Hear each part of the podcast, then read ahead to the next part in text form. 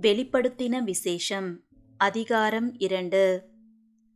எபேசு சபையின் தூதனுக்கு நீ எழுத வேண்டியது என்னவெனில் ஏழு நட்சத்திரங்களை தம்முடைய வலது கரத்தில் ஏந்தி கொண்டு ஏழு பொன் குத்து விளக்குகளின் மத்தியிலே உலாவிக் கொண்டிருக்கிறவர் சொல்லுகிறதாவது.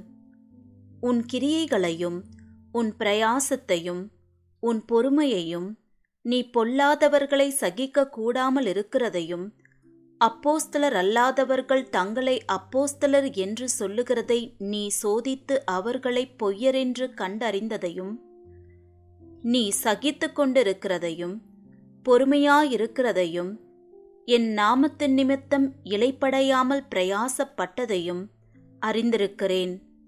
ஆனாலும் நீ ஆதியில் கொண்டிருந்த அன்பை விட்டாய் என்று உன் பேரில் எனக்கு குறை உண்டு.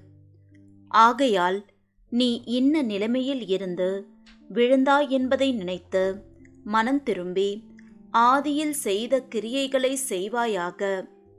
இல்லாவிட்டால் நான் சீக்கிரமாய் உன்னிடத்தில் வந்து நீ மனம் திரும்பாத பட்சத்தில் உன் விளக்குத் தண்டை அதனிடத்தினின்று நீக்கிவிடுவேன். நான் வெறுக்கிற நிக்கோலாய் மதஸ்தரின் கிரியைகளை நீயும் வெறுக்கிறாய். இது உன்னிடத்திலுண்டு. ஆவியானவர் சபைகளுக்கு சொல்லுகிறதை காதுள்ளவன் கேட்க கடவன். ஜெயம் கொள்ளுகிறவன் எவனோ? அவனுக்கு தேவனுடைய பரதீசின் மத்தியில் இருக்கிற ஜீவ விருட்சத்தின் கனியை புசிக்க கொடுப்பேன் என்றெழுது.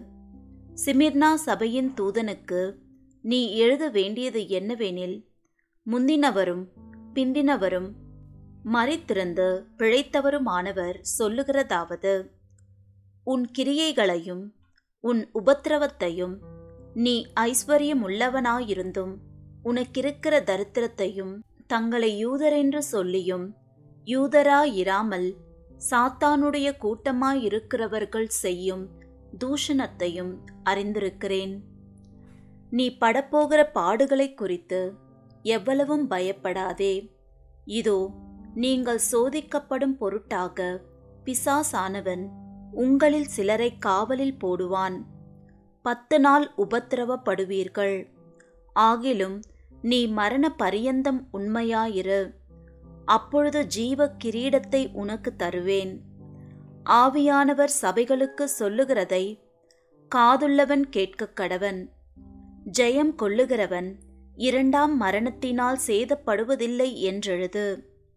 பெர்கமு சபையின் தூதனுக்கு நீ எழுத வேண்டியது என்னவெனில் இருபுறமும் கருக்குள்ள பட்டயத்தை உடையவர் சொல்லுகிறதாவது உன் கிரியைகளையும் சாத்தானுடைய சிங்காசனம் இருக்கிற இடத்தில் நீ குடியிருக்கிறதையும் நீ என் நாமத்தை பற்றி கொண்டிருக்கிறதையும் சாத்தான் குடிகொண்டிருக்கிற இடத்திலே உங்களுக்குள்ளே எனக்கு உண்மையுள்ள சாட்சியான அந்திப்பா என்பவன் கொல்லப்பட்ட நாட்களிலும் என்னை பற்றும் விசுவாசத்தை நீ மறுதலியாமல் இருந்ததையும் அறிந்திருக்கிறேன்.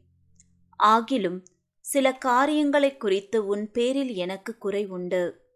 விக்கிரகங்களுக்கு படைத்தவைகளை புசிப்பதற்கும் வேசித்தனம் பண்ணுவதற்கும் ஏதுவான இடரலை இஸ்ரவேல் புத்திரர் முன்பாக போடும்படி பாலாக் என்பவனுக்கு போதனை செய்த பிளேயாமுடைய போதகத்தை கைக்கொள்ளுகிறவர்கள் உன்னிடத்தில் உண்டு.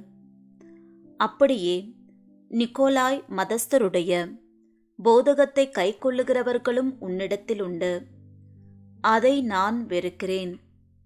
நீ மனம் திரும்பு. இல்லாவிட்டால் நான் சீக்கிரமாய் உன்னிடத்தில் வந்து என் வாயின் பட்டயத்தால் அவர்களோடு யுத்தம் பண்ணுவேன். ஆவியானவர் சபைகளுக்கு சொல்லுகிறதை காதுள்ளவன் கேட்க கடவன். ஜெயம் கொள்ளுகிறவனுக்கு நான் மறைவான மன்னாவை புசிக்க கொடுத்து அவனுக்கு வெண்மையான குறிக்கல்லையும் அந்த கல்லின் மேல் எழுதப்பட்டதும் அதை பெறுகிறவனே அன்றி வேறொருவனும் அறியக்கூடாததுமாகிய புதிய நாமத்தையும் கொடுப்பேன் என்றெழுது. தியத்திரா சபையின் தூதனுக்கு நீ எழுத வேண்டியது என்னவெனில் அக்கினி ஜுவாலை போன்ற கண்களும் பிரகாசமான வெண்கலம் போன்ற பாதங்களும் உள்ள தேவகுமாரன் சொல்லுகிறதாவது உன் கிரியைகளையும் உன் அன்பையும் உன் ஊழியத்தையும் உன் விசுவாசத்தையும் உன் பொறுமையையும் நீ முன்பு செய்த கிரியைகளிலும் பின்பு செய்த கிரியைகள் அதிகமாயிருக்கிறதையும் அறிந்திருக்கிறேன். ஆகிலும் உன் பேரில் எனக்கு குறையுண்டு.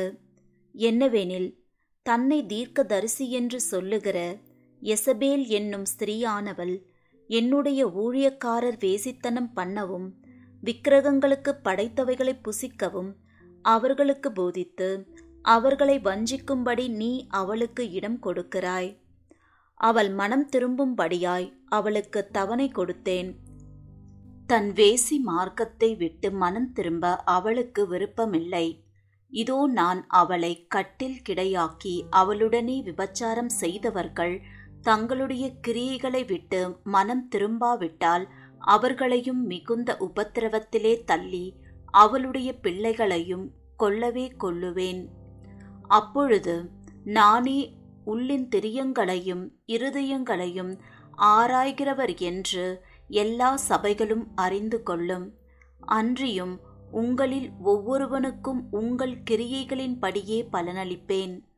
தியத்திராவிலே இந்த போதகத்தை பற்றி கொள்ளாமலும் சாத்தானுடைய ஆழங்கள் என்று அவர்கள் சொல்லுகிறார்களே அந்த ஆழங்களை அறிந்து கொள்ளாமலிருக்கிற மற்றவர்களாகிய உங்களுக்கு நான் சொல்லுகிறதாவது உங்கள் மேல் வேறொரு பாரத்தை சுமத்த மாட்டேன். உங்களுக்குள்ளதை நான் வருமளவும் பற்றி கொண்டிருங்கள். ஜெயம் கொண்டு முடிவு பரியந்தம். என் கிரியைகளை கைக்கொள்ளுகிறவன் எவனோ அவனுக்கு நான் என் பிதாவினிடத்தில் அதிகாரம் பெற்றது போல ஜாதிகள் மேல் அதிகாரம் கொடுப்பேன். அவன் இருப்பு கோளால் அவர்களை ஆளுவான். அவர்கள் மண் பாண்டங்களைப் போல நொறுக்கப்படுவார்கள். விடிவெள்ளி நட்சத்திரத்தையும் அவனுக்கு கொடுப்பேன். ஆவியானவர் சபைகளுக்கு சொல்லுகிறதை காதுள்ளவன் கேட்க கடவன் என்றெழுது.